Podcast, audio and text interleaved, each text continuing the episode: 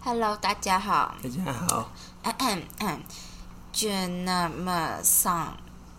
把 Beyond 奥组队对，这是这样念吗？on 上吧。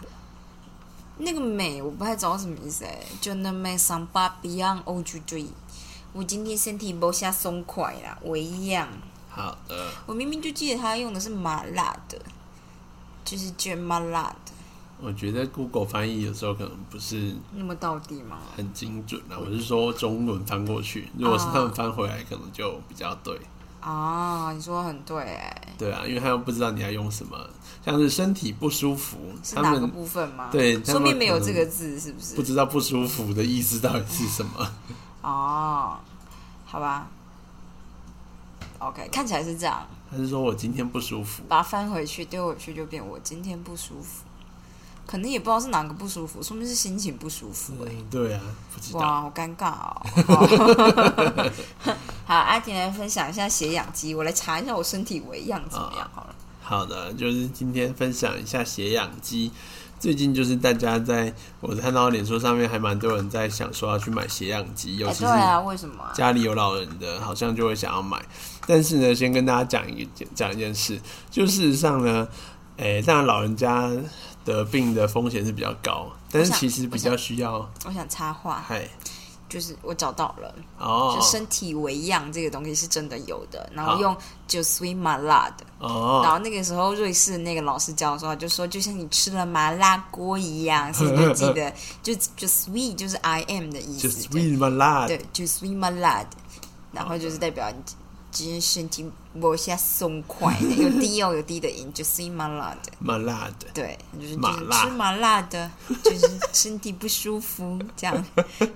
还蛮好记对对对，你如果要跟人家法国人说啊，我今天啊身体不舒服，就 sweet my lad，就很是好记 my 吗 lad ？OK，anyway，OK，先想记。好的，就是事实上呢，就是血氧机呢，可能甚至年轻人更需要有血氧机来做检测。哎像是如果你今天是一个疑似被传染的人呢，监测血氧其实是很重要的一件事。那今天就要分享一下为什么监测血氧会这么重要。没错，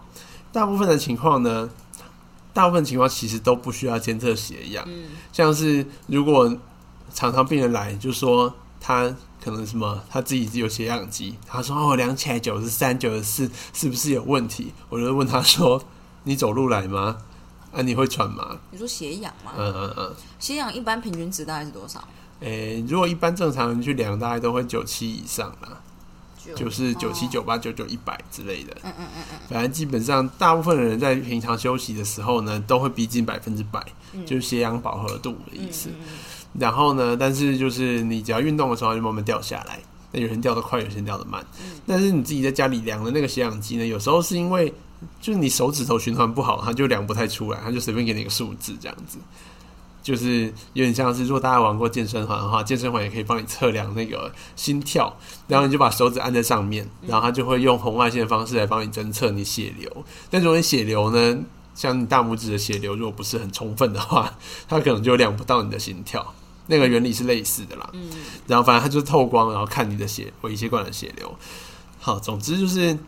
平常呢，如果病人是跟我说。哎、你血他血氧自己量，觉得有点低，问我有没有问题，嗯我就直接问他说：“啊，你会喘吗？”如果跟我说不会，我就说你不用特别担心，嗯，因为基本上呃，血氧我们都多半是做一个参考，嗯因为大部分的病，几乎所有九成的病呢，都是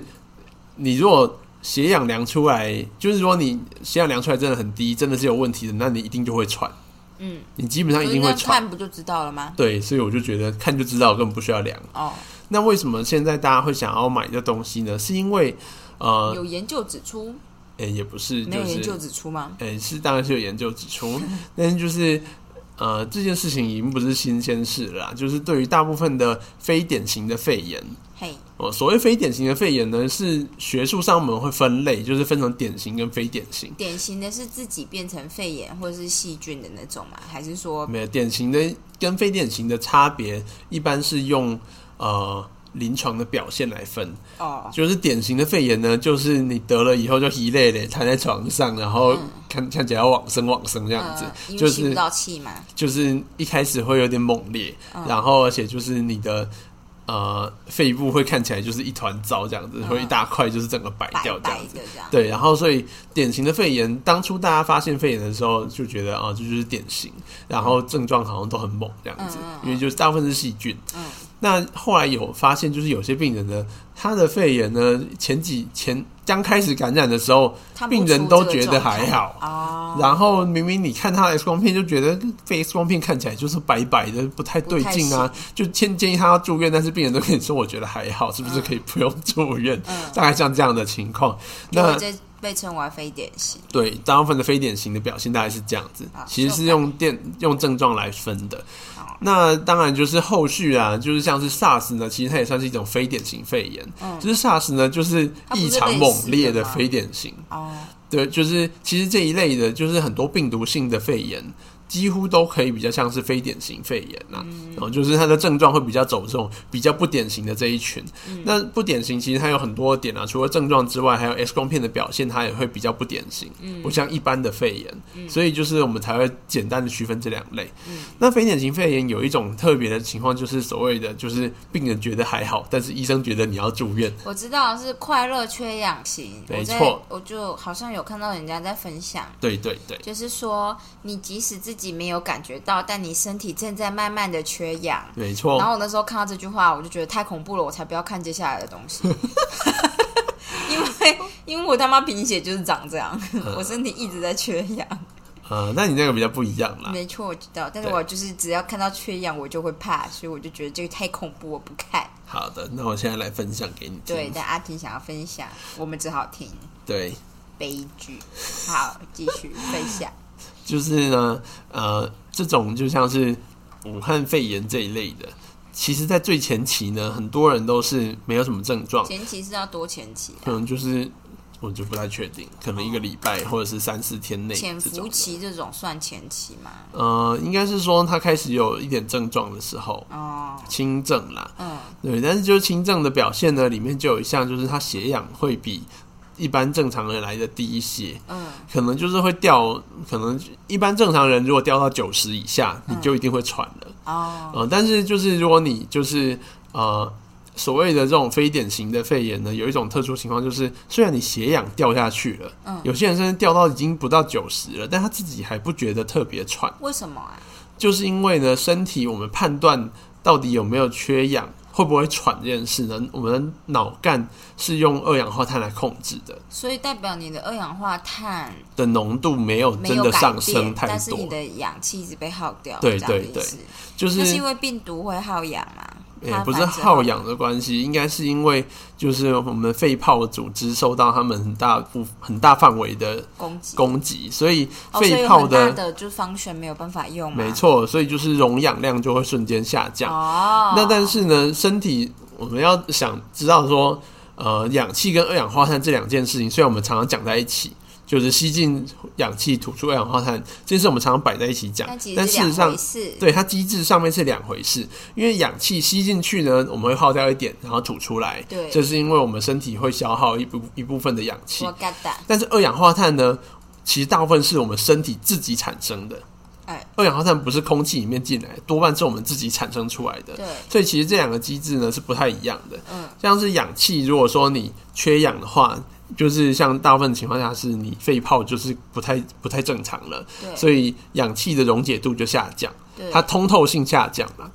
氧气就没办法从空气里面融到我们的血液里面我知去，道，所以是这个的问题。嗯嗯，但是二氧化碳是另外一回事，因为二氧化碳基本上病毒感染以后，它不会影响你身体的代你嗯谢。该产生的还是会产生，对，当然你你发烧你很严重了，那当然你身体代谢上升，你二氧化碳就会飙高。发烧代谢会上升，对对对，所以你身体整个代谢上升，二氧化碳当然产生量就上升，所以你自然而然就会开始想要吸更多的氧气。嗯所以如果你到这你你已经严重到这个程度的话，那就没有这种就是快快乐乐缺氧氧症了。嗯对，问题，所以最主要的问题是说，诶，你已经开始肺泡已经有点没办法吸收足够的氧氧气了。嗯嗯嗯，但是呢，那个病毒还没有让你身体开始有很严重的免疫反应的时候，嗯嗯这时候就比较危险，因为你没有办法意识到身体已经缺氧了。嗯嗯我们身体只能意识到二氧化碳飙高这件事嗯，嗯嗯嗯。嗯，就是那是身体意识到二氧化碳飙高，我们不就开始喘吗？对，就会开始喘，所以就所以你是就会觉得有点累，是这样子吗？有对，点多呼吸不到气。对对对，就是多半是因为我们喘了，才会意识到说我应该去看医生，哦，因为喘这件事情是很耗可能哦是量快的，乐缺氧这件事情会持续多久啊？因为如果可能只是时持续间不是很长，但是可能就是在就是刚刚说的这个肺泡有点坏，但是身体还没有发烧起来的，那这样说明只有可能一两天是不是？但是就是有可能在这时候你就死在那边。哦，嗯、就是他举了一个我觉得很好的是那不是因为有一个三十几岁的年轻人对对死对掉然后他是处于这种比较特别的诶状态啊？我不太确定它是什么，因为我没有特别去查。嗯，然后我觉得那个讲那个快乐缺氧症的文章写了一个很好的例子，就是游泳的人呢有一我个知道溺溺水，呃对干性溺水，对，就是我不知道是不是叫干性溺水，就是你他明明好像没有真的溺水，他是上岸之后才溺死的不。是， 不是在讲这个，好，是就是有些人会潜在水底，然后就没有起来，就是你他明明就你明明就知知道他很会游泳。对，然后尤其是那种运动能力很好的人呢，嗯他吸了一大口气，然后潜下去潜泳，然后潜泳好长一段以后，结果他就在底下昏倒了，嗯，就没有起来。嗯大家就会觉得怎么可能？你你你蹬一下就起来了，你根本就那个就是一秒钟、两秒钟的时间，你为什么会起不来？嗯，会淹死在下面为。什么会起不来？问题就在于说，你吸了一口气以后，你很大，就是你先吐掉很多的二氧化碳，对吸进很多氧气，对然后潜下去以后对，这时候身体的二氧化碳浓度是很低的。对，那尤其是运动能力很好的人呢，他的二氧化碳产生的速度可能相对比较慢一点，对，所以他就不会意识到这时候其实他应该要上去换气了。虽然他氧气浓度一直在掉，他可能其实潜在底下已经潜太久了，哦，我懂你意思了。嗯，他氧那气它一直被消耗，一直被消耗，可是它二氧化碳浓度还没有起来，对，所以嘞，所以他就不知道要呼吸啊，哦，他就不知道要上来换气啊，他就不知道换气，所以等到他的身体发现的时候，已经没有力气可以上来换气对了。等到他昏倒的时候，他才发现，干，我现在没力量了。为什么我突然没力量？应该上去呼吸，但是他其实已经可能血氧已经低到太低了。好恐怖哦！我觉得这比鬼故事还要恐怖哎、嗯，对啊，超恐怖。虽然说我觉得正大部分人不太会发生这种事，嗯，但是就是，嗯，但就是就是我后来就觉得，那那种就自由潜水的人呢、嗯，我不知那道、欸、你可自能没由有研潜究水那种，我你就不知之后道。可以就是如果看到洗鼻，你可以跟我解释一下，嗯嗯，因为自由潜水都会吸很长一口气，对，然后下去，他们动作当然会放很慢，然后想办法让自己的心率降很低。可是，就是所以当他们浮上水面的时候，就是要练习呼吸，是不是就是跟这个有关系？有时候就是你要自主性的呼吸。嗯，你要，因为或者说像是你潜下去以后，你要有办法自己意识到你什么时候已经缺快要缺氧了。因为我其实我觉得就是那种挑战自由潜水，就是能够沉多底的那种，嗯嗯嗯会不会对身体有很大的伤害啊？我不知道哎、因为就是你潜到最低，虽然你有回来，可是那不就代表你的身体的细胞，大家都第一个可能要努力的让自己耗氧少一点，然后有点呈现有点缺氧缺氧的状态，还是说我一不知道下下我其觉得实可能是伤害不会很大？我觉得应该是不会伤害很大，但是当然还是有可能会但是好一恐直怖哦一直一直练一直练，我不知道会怎么样。好好啦吧，反正就是这样子，所以这才说，呃，如果你是像是你是被隔离的人，那其实就会建议说你最好就是有个血氧机量一对这样的意思吗？对，然后基本上标准啊，如果呃，如果你持续一直掉，一直在九十五以下，正常的年轻人血氧基本上不太会掉到九十五以下，哎、那我贫血的时候量的话，会会这么低吗？嗯，也不太会，也不会。对，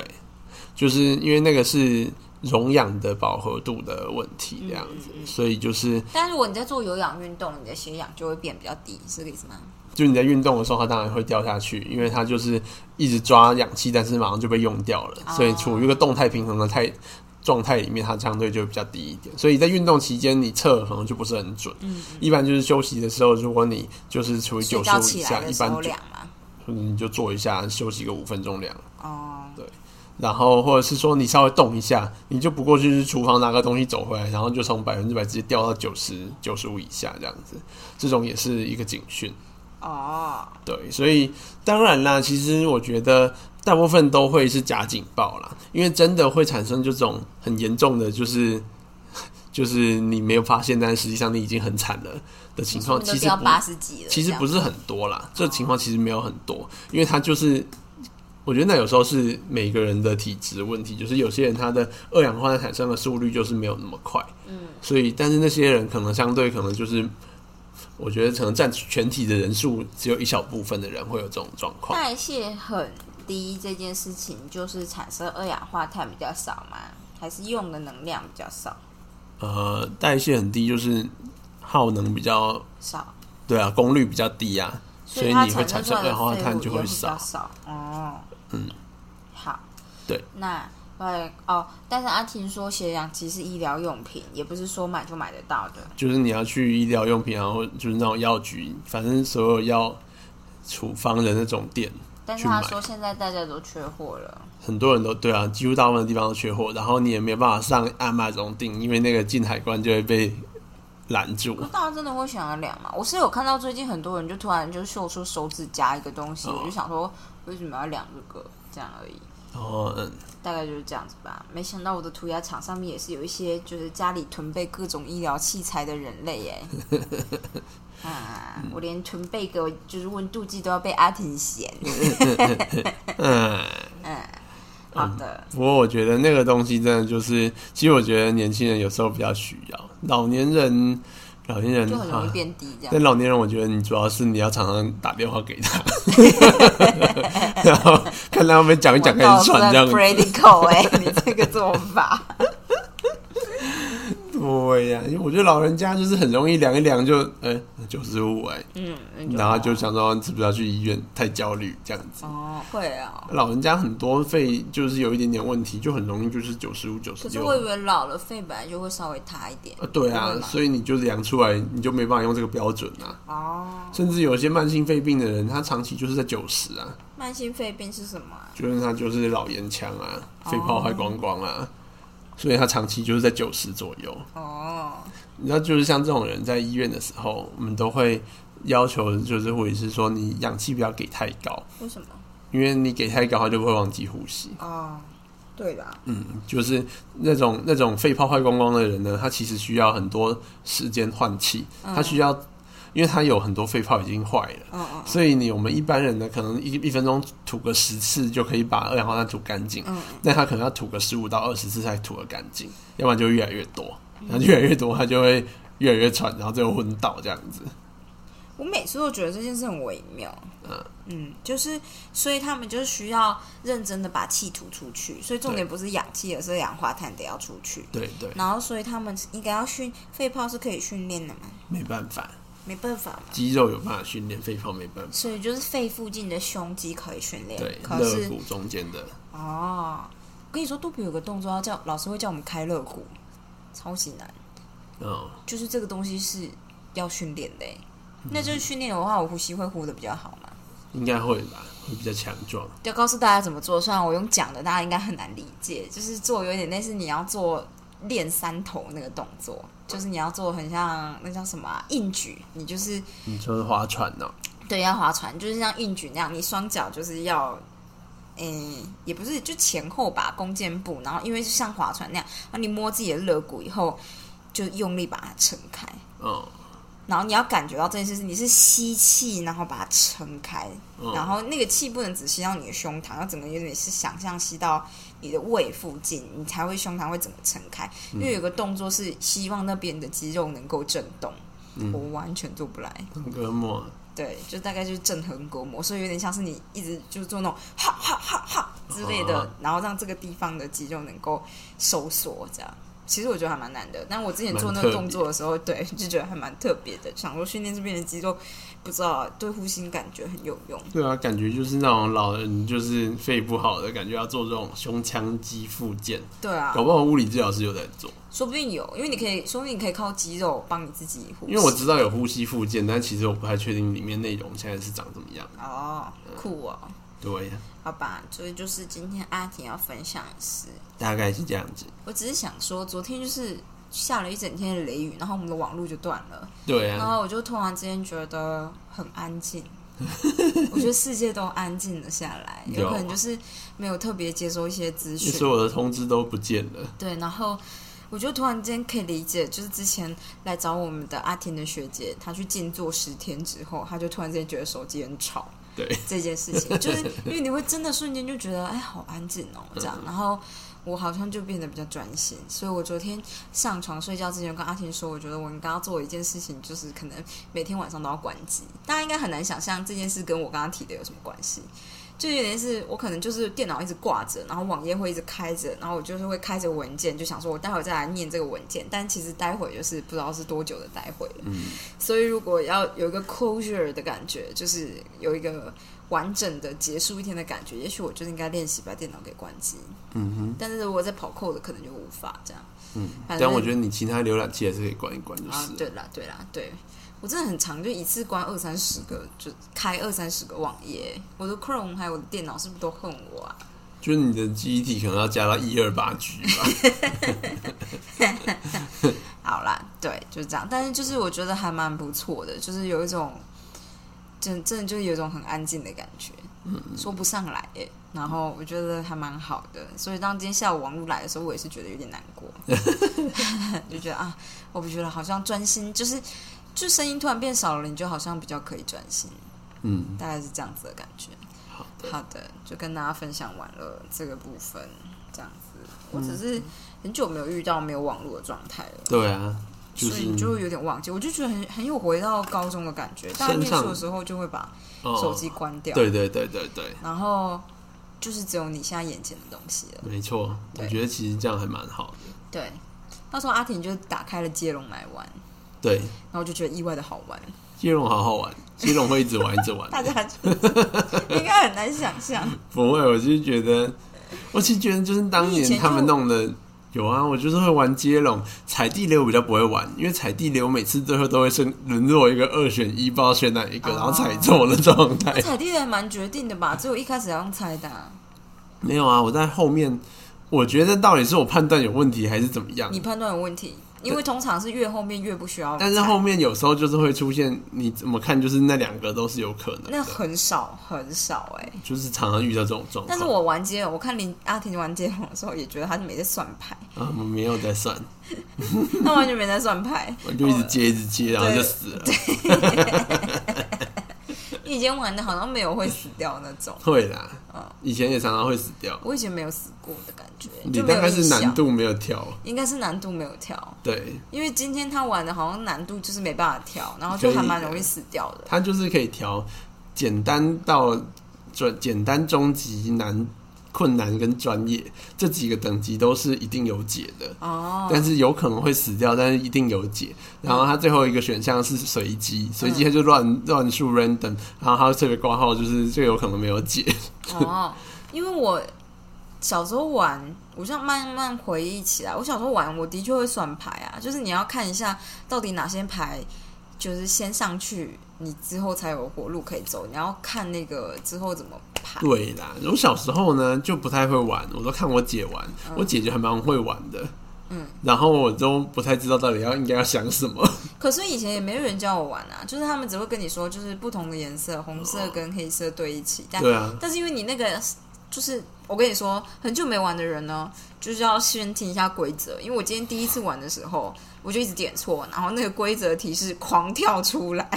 就是告诉你，只是接龙规则怎么玩，我觉得超级白的，不知道为什么。 反正就是就是上面四个牌，四个颜色，四种花色，你要从就是右上角四个格子，你要从一排到十三这样。然后有一你就要先让它上去，这样。可是就是我记得我小时候就会算，就是到底哪一个一先出现之后，同色的那个系列应该要怎么样让排上去，你可以快速的解决这一局，这样好像是这样。好的，对，加油，阿婷！我是没有想要特别花很多时间研究它啦。但你也是花蛮多时间在玩的。我现在要把它关掉 了。他觉得他就边玩就说，我觉得这会上瘾，这样。然后玩完以后就觉得我头很痛，我觉得我好像太认真在算了。对，嗯，今天要快速来念一下第九章前 面。好，嗯我觉得他的题目超恐怖。他说：“你怎么变成拖延者的？你怎么变成大家都讨厌的老人？”嗯，这种感觉， ，OK，对，好可怕。不知道。他说：“你带着独特的 DNA、独一无二的大脑，还有与生俱来的特质，从娘胎来， 从娘胎中来到这个世上。你在特定的时间生在特定的家庭里，你的先天条件和后天家庭的教养结合在一起，衍生连串复杂的互动，从而造就今天的你和现在的拖延习性。有些亲子关系非常协调，有些则否。亲子关系不协调的时候，孩子会感到自己有些缺陷，没有主张与追求自己的兴趣。哎，没有主张，对，与追求自己的兴趣的目标。这位维是权主张，哦，没权主张，原来是这样子啊。没有权利主张跟追求自己的兴趣和目标，这为日后的拖延习性垫下了祸根。根亚当呢，这个人类患有注意力缺失过动症，就是 ADHD。他总是动个不停，爬上爬下，一下子爬上书架，一下子模仿警车鸣笛，一下子又把东西拆得四分五裂。他虽然精力充沛，讨人喜欢，却把家人搞得疲惫不堪，常因为他不静静的玩耍而对他发火。在学校里面，亚当无法乖乖坐着听课，讲话也不看场合，惹得老师向他的父母抱怨他不守规矩。后来他开始忘记作业，也不记得考试日期，父母和他为了家庭作业而争吵互休。每天晚上都需要三催四请，他才肯坐下读书。亚当的父母后来知道他有 ADHD，但是他们不予理会，只希望他恢复正常。他们要求他只要集中注意力做事就行了。后来拖延的问题越来越严重，亚当觉得他，呃，亚当对他觉得无聊的事情都拖着不做，他只爱玩滑板。现在亚当说：“我希望我爸妈当初能够理解，要我集中注意力是多么困难的事。他们明知我有 ADHD 却不处理，说我懒惰、靠不住，只会骂我却不帮我。”亚当把父母对他的情况拿来和父母因应妹妹食物过敏的方式来做比较。就是他说，他们的父母接受他的身体状况，竭尽所能为他寻找合适的食物，还教他学习如何因应食物过敏的问题。所以他也希望他们当初可以这样对亚当。也许你也像亚当那样患有 ADHD，觉得自己老是遭到责骂，或者你和家人有截然不同的性格。例如，在外向的家庭里面，只有你一个人很内向，你觉得自己和家人格格不入。父母如何因孩子先天的特质，会深深深深的影响那些特质在孩子日后人生中扮演的角色。儿童发展研究人员杰罗姆·凯根多年来追踪研究害羞的儿童。害羞是一种人格的特质，是一种对新奇事物感到害怕和畏缩的心理。凯根发现呢，如果父母关心孩子的害羞问题，他们在探索世界时，在他们探索世界的时候给予关爱和支持，会让他们感到安全。久而久之，这些孩子就会逐渐克服害羞的倾向，更勇敢、热情地投入活动。没有父母关爱的孩子，日后一直都有害羞的心理。如果你先天特质和后天教养之间不够协调，就很难培养坚定的自信。缺乏自信是导致拖延的主要原因之一。不仅你和家庭之间必须融合，家庭和其所处的文化环境也需要融合。这对有些家庭来说可能很容易，有些家庭则不然。如果你的家庭不属于主流文化，不论是你的国籍、语言、肤色、教育或宗教，还有经济地位，这种种种的不同的原因造成的，你就会面临特殊的文化压力，那都有可能造成你的拖延问题。我本来害羞这件事情，我觉得好像是这样子诶、欸因为像我弟小时候就很害羞，然后他会什么都不敢做，你一定要陪他做，或是他会他他不敢吃新的东西，嗯，除非你先吃先吃给，他看，对你吃给他看，然后如果他觉得还是不行，那他就还是觉得不行这样，嗯，然后你就要逼着他吃。 对，可是我觉得我也不知道哎、我觉得害羞害羞的人就还蛮可爱的啊。嗯，我不知道，我觉得你就是一个害羞的人啊。嗯，你是吗？但我小时候就是过动，可是你爸妈应该觉得还好吧？他们带我去看医生，啊，对， 因为我觉得就是他写这本书的年代可能比较久以前，现在的人都知道小孩子可能就有过动症，然后嗯可能不能就是叫他静静的做事，就我在很小的时候就知道了，嗯，所以我就是我记得我青春期的时候就想过。啊、是吗？我好难专心哦，我会不会有过动？可是其实如果能坐着，我就不想站，所以我就觉得应该还好。嗯，对，对，嗯哼，好啦，大概就是这样子。好的，他就说他之后在第十七章里面，我们现在才第九章哎，好吧？他说我们会给面临特殊压力的移民还有第一代大学生的一些建议。Oh my god，我就是第一代大学生，但我已经大学过完了。好的，好，现在我们想先，请你先思考一下，你的家庭背景中是否有文化议题和你的拖延信息相关？我觉得跟我的家庭没有关系。好的，你和家人需要自我调整才能适应文化的差异吗？当然都需要啊，这不就我们昨天就是 podcast 讨论的事情吗？ 例如，你的家庭来自强调集体利益而非个人成就的文化环境啊，我懂这个意思。他现在是在说中西方了，是不是？也不一定啊。像你爸的概念就跟你这完全不一样、啊，完全不一样。我爸就是要怎么样，大家传都好统，价值对，家庭为重，啊，然后我就是个人为重。对，他就说什么呢？啊、o k 他说西方是会强调个人主义和竞争的论点，可能会让你感到困惑，觉得那是错的。如果英语不是你的母语，或你在一个不说英语的家庭中长大，你可能会拖延写论文、报告或商务信函，因为无法像母语那样贴切的用英文表达，实在令人泄气。而、我觉得写信有诶、可是论文不会啦，嗯，但是写信是真的有，因为你就会觉得，干我写一封信居然花一整天的时间哦、这样，然后你就觉得很挫折。我记得我那个时候真的超级挫折的，然后我就鼓起勇气去问了别人，就说、嗯到底，因为我就觉得阿婷一直以来都说我英文不错，可是为什么我写一封信要花一整天的时间？然后嗯我觉得你太在乎我，对吧？我也我因后来为也我就觉不得是很 care 怎么样，因为我就觉得反正我看人家范本，如果别人范本长那样子，那我就照他范本写就好了。对，但是我又觉得范本不会真的贴近我现在的状态，所以我会希望写一个比较事情事理嘛，就是合情合理。所以我才说你太在乎。对我就是，比如说我就会想说，我这样写对别人来讲会不会太委婉或太不委婉，然后或者是有没有礼貌，在学术上而言什么之类的。然后我写了一整天以后，我就觉得我就是写了一整天信都还寄不出去，所以我还我那时候特地去问了，就是在外商公司工作的同学们，然后他们就跟我说，我觉得这句话就是很感人，因为我其实是鼓起勇气问的，然后。我就很想知道大家到底花多少时间写信。那我朋友就跟我说，他刚开始写信的时候，只能偷看旁边的人写些什么，然后也会花一整天写信。所以我就觉得那还好，那看来就是不是不是真的是我个人的问题，比较像是我们本来语言的文化养成，就是还没有可以利落到直接写信，或者说这就是写商务来往的这种信，其实是某种程度另外一种的专长嘛，就是然后技能这样，大概是这样子吧。好了，这不重点。好，他说，如果是你，你是家里第一个上大学的人，可能会对校方在学业、财务、社交、校务等方面的要求感到不知所措。你宁可拖着不做，也不愿寻求帮忙。哦，对啊，啊、我也不知道怎么办啊。什么叫不愿寻求帮忙？我就不知道可以就是找帮忙，好不好？就这样。好的，如果你出身出身贫困，努力出人头地，中流终于进流哎晋升上流社会，你可能会感到不适应，没有安全感，甚至觉得自己是打肿脸充胖子。拖延可能会变成你回避测试自己斤两的方法。当你的家人与朋友是来自旧文化时，新的文化环境可能给你很大的压力。你需要融入新的文化，又要维系和亲朋好友之间的情谊，这两者之间不免也会冲突。拖延会帮你回顾困难回避困难的选择，避免面对可能的失落。哦，我觉得，我觉得可以理解，但我好像已经过了这个阶段了。嗯嗯，其实我有点难想象，因为我没有真的遇过这种例子，什么例子？就是因为比如说家庭或文化背景产生的拖延，我没有真的哦看过这个例子。哦，就是我我身边的人好像都还蛮 OK 的啊，就是我觉得大家都还蛮 OK 的，就是大家出生在比如说乡村的家庭啊，然后在台北一起念书，你也没有看到什么特别因为嗯适应什么的，然后导致就是拖延的问题，好像真的没有看过，所以我就有点难想象，嗯哼，好对像是，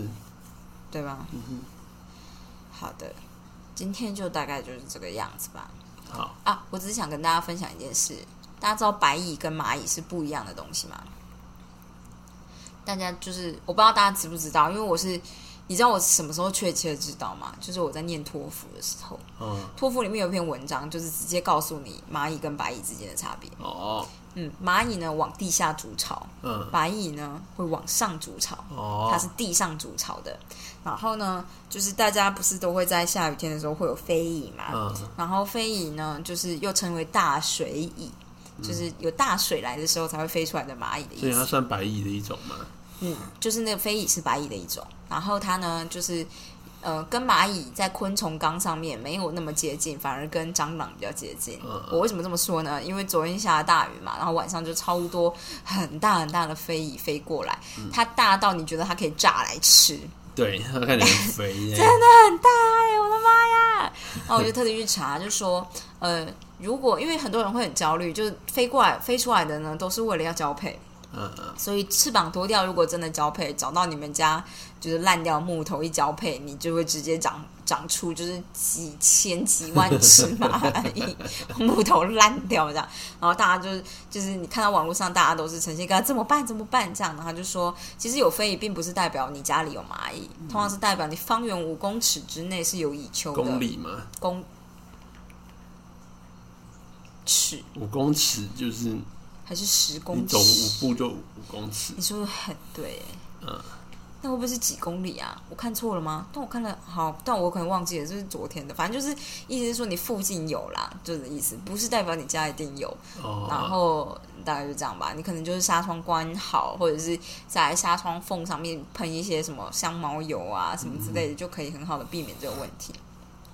但昨天是我们家的猫猫第一次看到这么大只飞蚁的他情况们，超兴奋的，他们超超兴奋，但他们他们大概在十二点多就已经丧失这个兴奋兴奋的感他们觉。就整个晚上就守着那些在地上缠存、苟延残喘的大水蚁， 对然后我们已经玩到某个程度，觉得啊，他们好吧翅，膀拔掉，他们好像对于他们有翅膀这件事还蛮开心的。呃，因为他们会叭叭叭叭，然后说不平衡在地上转圈转圈，对，然后他们就觉得很有趣，可是翅膀现在其实就掉了。对，掉掉了了以以后后他们就是变就成觉得大只蚂蚁而已。对，然后他们就觉得，嗯，也没有什么。这样 我觉得我们家的猫就是有点喜新厌旧，你知道吗？很夸张，大概就是这样子。那我觉得看到他们还蛮开，就是很兴奋这件事，我觉得还蛮好的。总是有一些牺牲嘛，就是蚂蚁牺牲才能换得我就是专心做事的时候，这样 OK，对。好的，跟大家分享一下啦。反正就是我记得有一集有一个考古题模拟考的文章，就是在讲就是 打就是白蚁这样。嗯然后我那时候就是完全听错，因为我就想说他在讲蚂蚁吧。嗯然后，所以你就觉得蚂蚁筑巢当然往下筑巢啊，最后发现干根本就是两件事嗯情。讲他那个东西，然后我那个真的是答错超多的，所以我印象超深完刻全的记。反，就是完全相反完全看反，嗯对，对，那就这样子跟大家分享一下。 All right，因为我那时候其实有听出来是白蚁，我只是觉得白蚁就是蚂蚁而已。 对，好啊的，那大家就这样子，明天见喽。阿德曼。好的嘛